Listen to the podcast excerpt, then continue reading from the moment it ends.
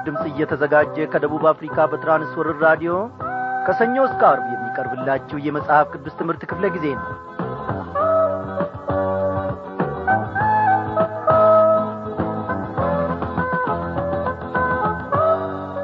እንደምናመሻችሁ ክቡራን አድማጮቼ ዛሬ ደግሞ ቃል እንደ ገባንላችሁ እነሆ የሦስተኛ ዮሐንስ መልእክት ጥናታችንን ይዘንላችሁ ቀርበናል በዚህም ውስጥ እንግዲህ እግዚአብሔር አምላካችን ደግሞ የሚያስተምረንን ከጌታ መንፈስ ቅዱስ አብረን እንቀበላለን። እግዚአብሔር ለእኔና ለእናንተ ሕይወት ለመመገብ አለቀብኝ አዝመራውም አልይዝ ብሏል ዘንድሮ ብሎ ፈጽሞ አይጨነቅም። እግዚአብሔር ጎተራው ሙሉ ነው። የእግዚአብሔር ስጦታና ቸርነት ምንጊዜም ለዘላለም ነው። ወዳጆቼ እግዚአብሔር እኔና እናንተን በሕይወት እርምጃችን ሁሉ ሊያበለጽገንና ፍሬ እንድናፈራ ሊያደርገን? አው የሚታክተው የሚጐልበት ምንም ነገር የለም። ዘንድሮ ዝናብ አልዘነበምና አዝመራው በደንብ አልያዘም ብሎ እግዚአብሔር አይጨነቅም አይሰጋምም። እግዚአብሔር ምንጊዜም ቢሆን ወገኖቼ ቸርነቱ የበዛ ምሕረቱ ለዘላለም ለልጅ ልጅም የሆነ ዘላለማዊ አምላክ ነው። በአምላክነቱ የሚኰራ በአምላክነቱ ደግሞ እነሆ ፈጽሞ የሚተማመን እንጂ የማይሰጋ አምላክ ስላለን እጅግ ደስ ይለናል። ስለዚህ ክረምትና በጋ በርሱ ዘንድ የለም። እግዚአብሔር ምንጊዜም ሙሉ ነው። በዚህም እምነታችን ታዲያ እኔና እናንተ አንኰራምን አዎ ጌታ ኢየሱስ ክርስቶስን ስለ ተቀበልን ሌቦች አንባልም። ጌታ ኢየሱስ ክርስቶስን ስለ ተቀበልንና ስላመንን አዎ ሰካራሞች ነን አንባልም። ጌታ ኢየሱስ ክርስቶስን ስለ ተቀበልንና ስላመንን በቤታችንም በኑሮአችንም ስላነገስ ነው ወራዶች አንባልም። እግዚአብሔር አምላካችን አክብሮናልና እጅግ ደስ ሊለን ይገባል። እኔ ወገኖቼ የእናንተን ባላውቅም ኢየሱስ ክርስቶስን በማመኔ መድኃኔ ዓለምን የሰማይና የምድርን ጌታ ፈጣሪም በማምለኬ ኩራት ይሰማኛል። ይህ ክርስቲያንነቴ ለእኔ ትልቅ ኩራት ነው። ማጌጫዬም ነው። ክብሬም ነው። እስቲ ዘማሪ ደሉንን ጠይቀው። ደለለኝ። በሕይወት ዘመን እግዚአብሔር አምላክህን በማመንህና በመከተል ምን ይሰማሃል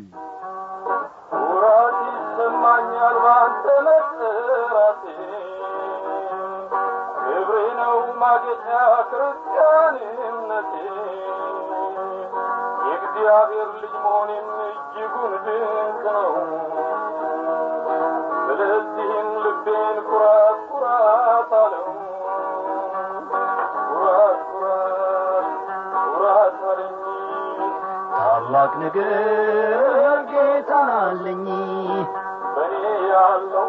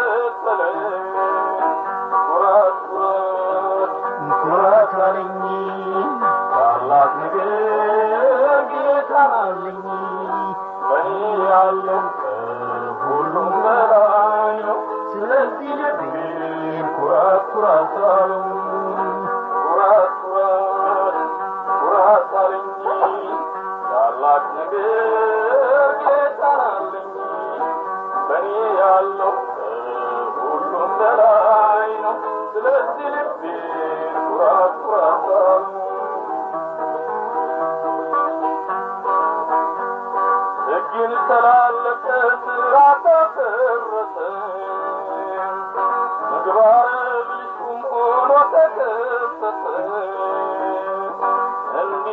እያለ የሚያወራው ማን ነው? ምክንያት ሲፈልጉም ጌታን ማምለኬ ነው።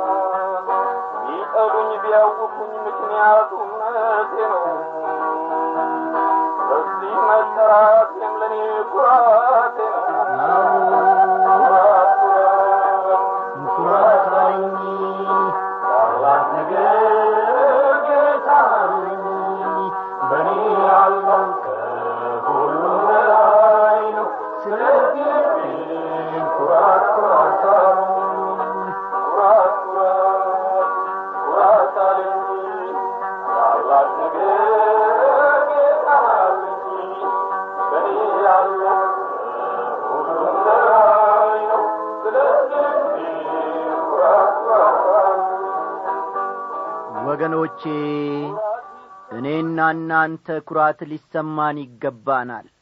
ኢየሱስ ክርስቶስን በመያዛችን በርሱ ታምነን በመኖራችን በርሱ ታምነን በመውጣታችንና በመግባታችን ጠላት ላይ ይደሰት ይችል ይሆናል። ወገኖቼ ሰክረን በየመንገዱ ላይ አልተፋንም። ተንገዳግደን በየመንገዱ ዳር አልወደቅንም። የሰውን ትዳር ደግሞ አልደፈርንም አላበላሽንም የሰውንም ዳር ድንበር አልገፋንም አላረስንም እግዚአብሔር አምላካችንም በማምለካችን ጠላት ቢከፋ ይህ ለእኔና ለእናንተ ክብራችንና ጌጣችን ነውና በዚህ ሳንከፋ መኩራት ይገባናል። ደለለኝ በዚህ ዝማሬ ስላገለገለን እግዚአብሔር ይባርከው። እናመስግን። ጌታ ሆይ ወርቁ ልባችንን አያባብለንም ገንዘቡም ልባችንን አያማልለውም። ዛሬ አንተ ለእኛ ወርቃችንና ገንዘባችንን ከሁሉም በላይ እረፍታችን ሆነህልናል። እግዚአብሔር ሆይ ኑሮአችን ሰላም አለው ሥራችን ሰላም አለው። ከወንድሞች ከእህቶች ከእናቶችና ከአባቶች ጋር በፍቅር እየተቀባበልን መኖር የቻል ነው ሰላማዊ ቋንቋ ከአንደበታችንም ሊወጣ የቻለው ከአንተ የተነሣ ነውና ስለዚህም ደግሞ ክበር ተመስገን።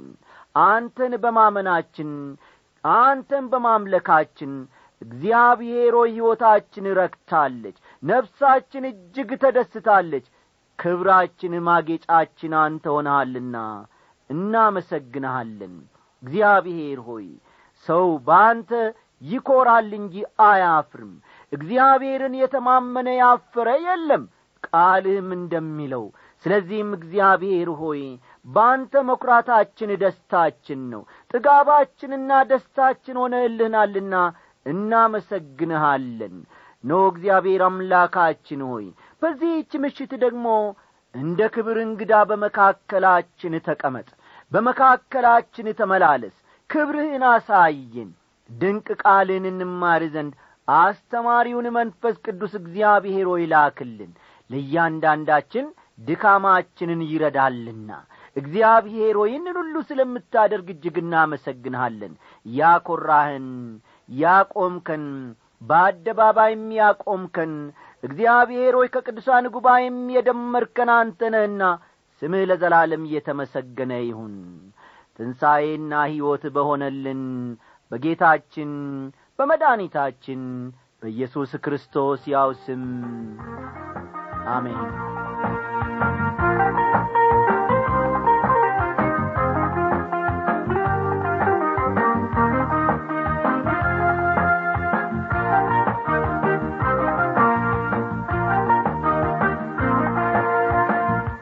አድማጮቼ ዛሬ እንግዲህ የሦስተኛ ዮሐንስ መልእክት ጥናት ይዘንላችሁ ቀርበናልና መጻፊያ ደብተሮቻችሁንና ብዕሮቻችሁን እስክታዘጋጁ ድረስ በዚህች አጭር ሙዚቃ ወደዚያው እንሸጋገራለን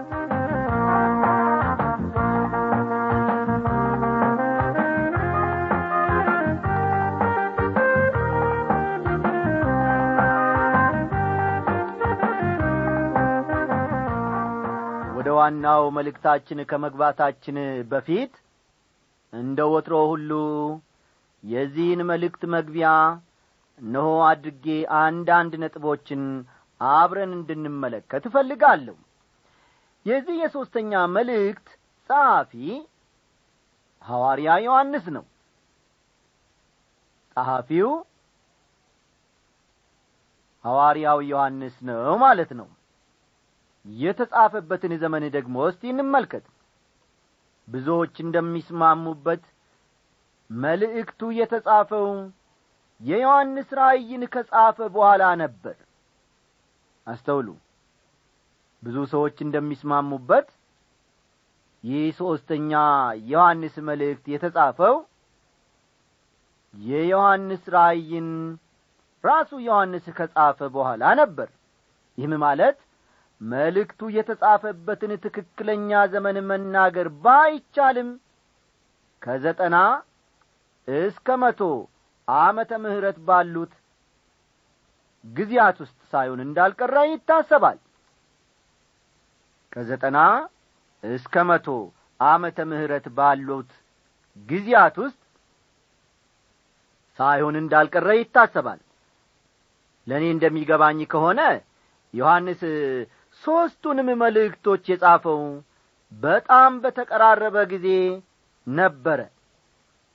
በአንዱ መልእክትና በሌላው መልእክት መካከል ይህን ያክል ሰፊ የጊዜ ክፍተት ያለ አይመስልም። የዚህ የሦስተኛ ዮሐንስ መልእክት አብይ ሐሳቡ የእግዚአብሔር ቤተሰብ ተያይዞ ፈጠን ፈጠን ብሎ የእግዚአብሔር ቤተሰብ ተያይዞ የቆመው የእግዚአብሔር ቤተሰብ ተያይዞ የቆመው በፍቅር እንደሆነና በፍቅር እንደሆነና ተያይዞ የቆመው በፍቅር እንደሆነና ከእግዚአብሔር የተወለዱ ሁሉ ከእግዚአብሔር የተወለዱ ሁሉ እርስ በርስ መዋደድ እርስ በርስ መዋደድ እንዳለባቸው ዮሐንስ በአንደኛ መልእክቱ አጠንክሮ ተናግሮ ነበር። እርስ በርስ ካልተዋደዱ ግን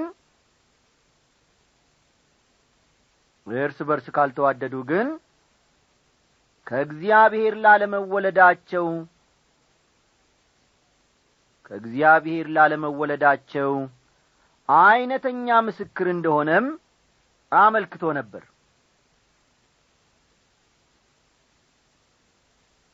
ዐይነተኛ ምስክር እንደሆነ አመልክቶ ነበር።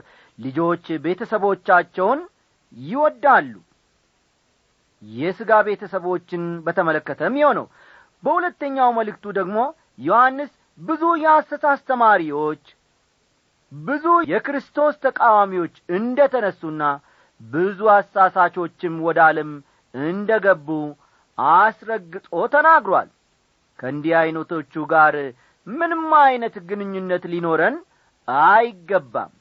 በእንዲህ ዐይነት ሰዎች ለሚቋቋሙ አገልግሎቶችም ሆኑ ድርጅቶች በፍጹም ገንዘባችንን መስጠት የለብንም እንግድነት የምንቀበለው ወይም በስጦታችን የምንደግፋቸው ሁሉ ለእግዚአብሔር ቃል ታማኝ ለመሆናቸው እርግጠኞች መሆን አለብን። ክርስቶስ በሥጋ መገለጡን ማለትም አምላክነቱን አዳኝነቱን ጌትነቱን የሚያምኑ መሆን አለባቸው። ዮሐንስ ቃልም ሥጋ ሆነ ይላል። ዮሐንስ ወንጌል ምዕራፍ አንድ ቁጥር አሥራ አራትን ተመልከቱ ዮሐንስ ወንጌል ምዕራፍ አንድ ቁጥር አሥራ አራት ይኸው ቃል እግዚአብሔር እንደ ነበረም ተናግሯል። ስለሆነም ክርስቶስ በሥጋ የተገለጠ አምላክ ነው ማለት ነው። አስተውሉ። ክርስቶስ በሥጋ የተገለጠ አምላክ ነው ማለት ነው። አሁን ሦስተኛውን የዮሐንስ መልእክት የምናጠናበት ጊዜ ላይ መተናል ሦስተኛው መልእክት በብዙ መልኩ ከሁለተኛው መልእክት ጋር ይመሳሰላል። እንደ ሁለተኛው መልእክት ሁሉ ለግለሰብ ይህም ሦስተኛው መልእክት የተጻፈ ነው። አብይ ሐሳቡም ተመሳሳይ ነው ወገኖቼ። በእውነት የመመላለስን አስፈላጊነት በዚህም በሦስተኛ መልእክቱ ውስጥ አጠንክሮ ይናገራል። ዮሐንስ በሁለተኛው መልእክቱ ውስጥ በእውነት መመላለስ እንደሚገባን አበክሮ እንደ ተናገረ ሁሉ በዚህ በሦስተኛውም መልእክቱ ውስጥ በእውነት የመመላለስን አስፈላጊነት አጠንክሮ ያመለክታል። ምንም እንኳ ሦስተኛው መልእክት ከሁለተኛው መልእክት ጋር የሚመሳሰልበት መንገድ ቢኖረውም የሚለያይበት መንገድ እንዳለውም ግልጽ ሊሆንልን ይገባል። ተመልከቱ። ሁለተኛው የዮሐንስ መልእክት በእውነት መቆም እንዳለብን አጠንክሮ አመልክቷል። ይህንን ባለፉት ክፍለ ጊዜያት በተከታታይ ተመልክተናል። አይደለም እንዴ? አው ሁለተኛው መልእክት በእውነት መቆም እንዳለብን አጠንክሮ ያመለክታል። ይህ ሦስተኛው መልእክቱ ግን ያ እውነት ወደ ተግባር ሊመራን እንደሚገባ ያመለክታል። ይህ ነው እንግዲህ ዋናው ሐሳቡ። ያ እውነት ወደ ተግባር ሊመራን እንደሚገባ ያመለክታል ፍቅር ራሱን መግለጥ ያለበት ተመልከቱ። ፍቅር ራሱን መግለጥ ያለበት በእውነት ክልል ውስጥ ነው። ተመልከቱ። አዎ ፍቅር ራሱን መግለጥ ያለበት በእውነት ክልል ውስጥ ነው። ውጤታማ እንዲሆን ከተፈለገም ራሱን በተግባር ማሳየት ይኖርበታል ማለት ነው። እግዚአብሔር ይክበር ይመስገን።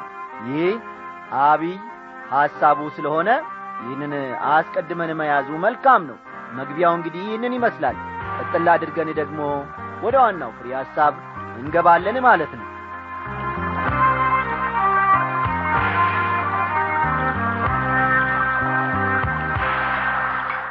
ውድ አድማጮቼ በዓለም መድረክ ላይ ታገኟቸኋላችሁ በሚል ርዕስ በዚህ መልእክት የተጠቀሱ ሁለት ሰዎችን ማለትም ዲዮጥራጢስንንና ዲሜጥሮስን እንዲሁም ሐዋርያው ጳውሎስ በሁለተኛው ጢሞቴዎስ ምዕራፍ አራት ቁጥር አስር የሚያነሳው ወይም የሚጠቅሰው ዴማስን አስመልክቶ ትምህርት ከዚህ ቀደም መማራችን የሚታወስ ነው።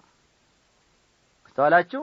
በዓለም መድረክ ላይ ታገኟቸኋላችሁ በሚል ርዕስ በዚህ መልእክት የተጠቀሱ ሁለት ሰዎች ማለትም ዲዮጥራጢስንና ዲሜጥሮስን እንዲሁም ሐዋርያው ጳውሎስ በሁለተኛ ጢሞቴዎስ ምዕራፍ አራት ቁጥር አስር የሚያነሳው ዴማስን አስመልክቶ ከዚህ ቀደም መማራችን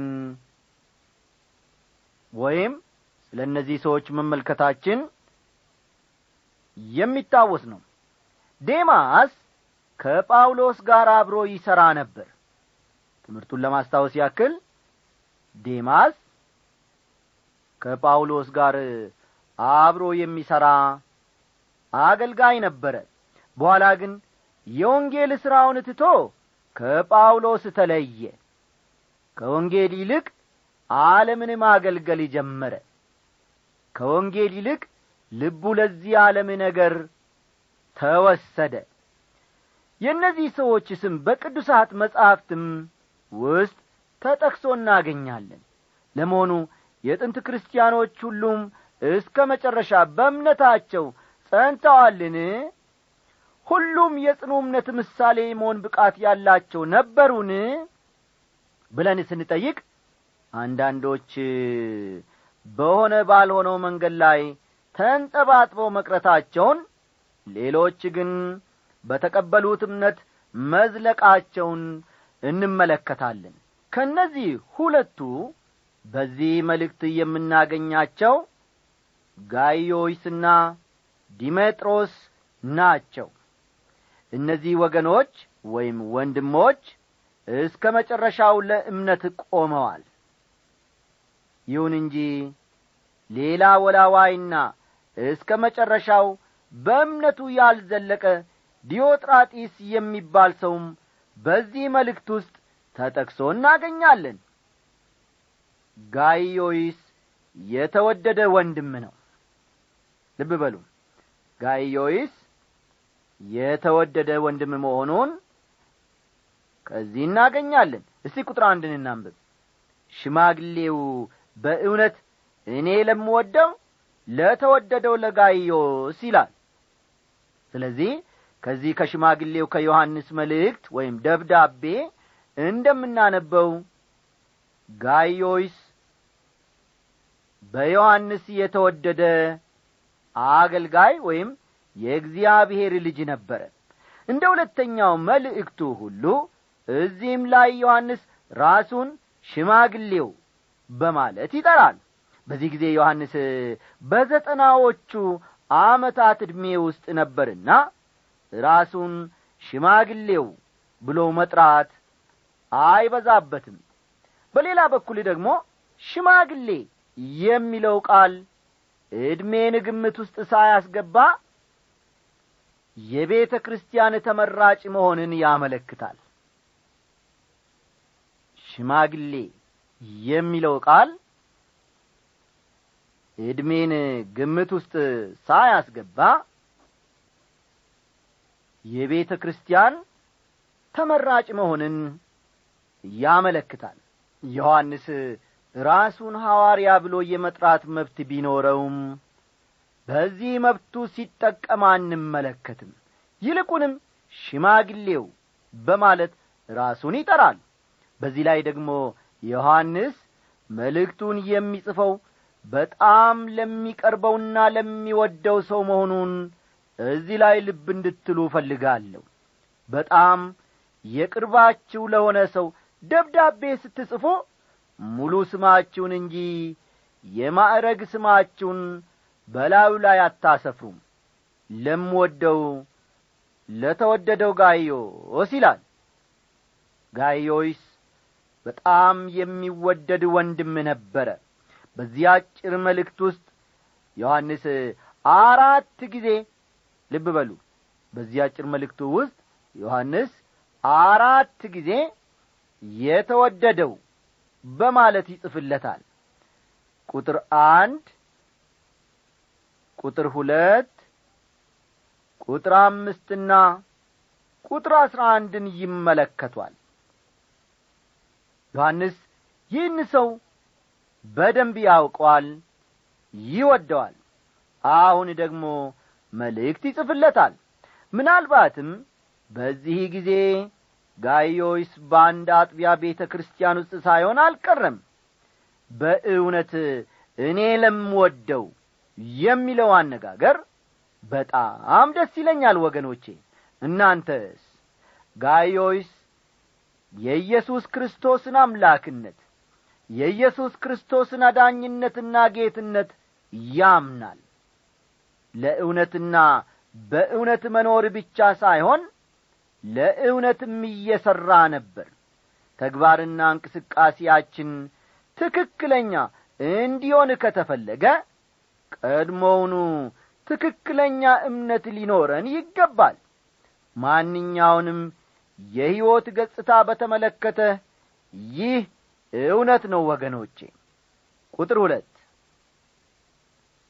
ወዳጄ ሆይ ነፍስህ እንደሚከናወን በነገር ሁሉ እንዲከናወንልህና ጤና እንዲኖርህ እጸልያለሁ ይላል። መከናወን እንዲሆንለት እንደሚጸልይለት ነው እዚህ ላይ ዮሐንስ የሚጽፍለት። አስተዋላችሁ አይደል ለዮሐንስ መከናወን እንዲሆንለት ሐዋርያው ዮሐንስ እንደሚጸልይለት ነው በመልእክቱ ውስጥ የሚነግረውም መከናወን ማለት መበልጸግ ማለትም ነው። መከናወን ማለት መበልጸግ ማለትም ሊሆን ይችላል። ጋዮይስ የገንዘብ ችግር ያለበት ባይሆንም ምናልባት የጤና ችግር ሳይኖረው አልቀረም። ለዚህም ይመስላል ዮሐንስ ሥጋዊ ነገሮችን በተመለከተ ጥሩ ሁኔታ ውስጥ እንደሆንክ ባውቅም ከዚሁ ጋር አያይዞ ጤና እንዲኖርህም እጸልይልሃለሁ የሚለው አስተዋላችሁ አይደል? ከዚህ ከዮሐንስ መልእክት ይህንን እንረዳለን። እንዲህ ይለዋል። ሥጋዊ ነገሮችን በተመለከተ ጥሩ ሁኔታ ውስጥ እንደሆንክ ባውቅም ከዚሁ ጋር አያይዞ ደግሞ ጤና እንዲኖርህም እጸልይልሃለሁ ይለዋል። ስለ ሥጋዊ ፈውስ ብቻ ሳይሆን በነፍሱ ውስጥ መከናወን እንዲኖር ማለትም በመንፈሳዊ ሕይወቱ እንዲያድግ ዮሐንስ ለጋይዮይስ ይጸልይለታል ወዳጆቼ እነዚህ ሁለት ነገሮች ቢሟሉልን መልካም ነው። ብዙ ጊዜ ግን ስለ ጤናችን እግዚአብሔርን ማመስገን እንዳለብን ትዝ እንኳ አይለንም። የጤናን ጥቅም የምናውቀው ስንታመም ብቻ ነው። ለአካላችን ጤና እንደሚያስፈልግ ሁሉ ለመንፈሳችን ደግሞ ቅድስና ያስፈልገናል። ጤናማ ክርስቲያናዊ አስተምህሮ ያስፈልገናል። በኢየሱስ ክርስቶስ ዕውቀትና በጸጋ ማደግ ያስፈልገናል። ወዳጆቼ ኢየሱስ ክርስቶስን ካለን በእነዚህ በሁለቱ ማደግ እጅግ አስፈላጊ ነው። አው እኛም ኖ ኢየሱስ ክርስቶስ አምላክ አዳኝ ጌታ መሆኑን አምነን ተቀብለናል። እኔም እንጂ እንዲወግ ደረሰኝ ከመቅበዝበዝ እሱ በቃ ሲለኝ ያመራራ ሕይወት የጣፈጠ በኢየሱሴ ታሪክ ተለወጠ አይቼዋለሁ ጌታ አይቼዋለሁ አይቼዋለሁ ኢየሱሴ ለእኔስ ልዩ ነው እኔ ያውቀዋለሁ ጌታ እኔ ያውቀዋለሁ እኔ ያውቀዋለሁ ኢየሱሴን ለእኔስ ልዩ ነው። አይቼዋለሁ ጌታ አይቼዋለሁ አይቼዋለሁ ኢየሱሴን ለእኔስ ልዩ ነው። ያውቀዋለሁ ጌታ እኔ ያውቀዋለሁ እኔ ያውቀዋለሁ ልዩ ነው። ውድ አድማጮቼ እግዚአብሔር ለእያንዳንዳችን ቃል ነበረውና እግዚአብሔር ስለዚህ ድንቅ ቃሉ አሁንም ይክበር ይመስገን እያልን በዚሁ እንሰናበታችኋለን። ናደሩ ገና በልጅነት አይቻለሁ የጌታዬን ምሕረት ሲርበኝ ከእጁ በልቻለሁ። ያንን ሁሉ መች ዘነጋለሁ። አይቼዋለሁ ጌታ አይቼዋለሁ አይቼዋለሁ ኢየሱሴን ለእኔስ ልዩ ነው። ያውቀዋለሁ ጌታ እኔ ያውቀዋለሁ እኔ ያውቀዋለሁ ኢየሱሴን ለእኔስ ልዩ ነው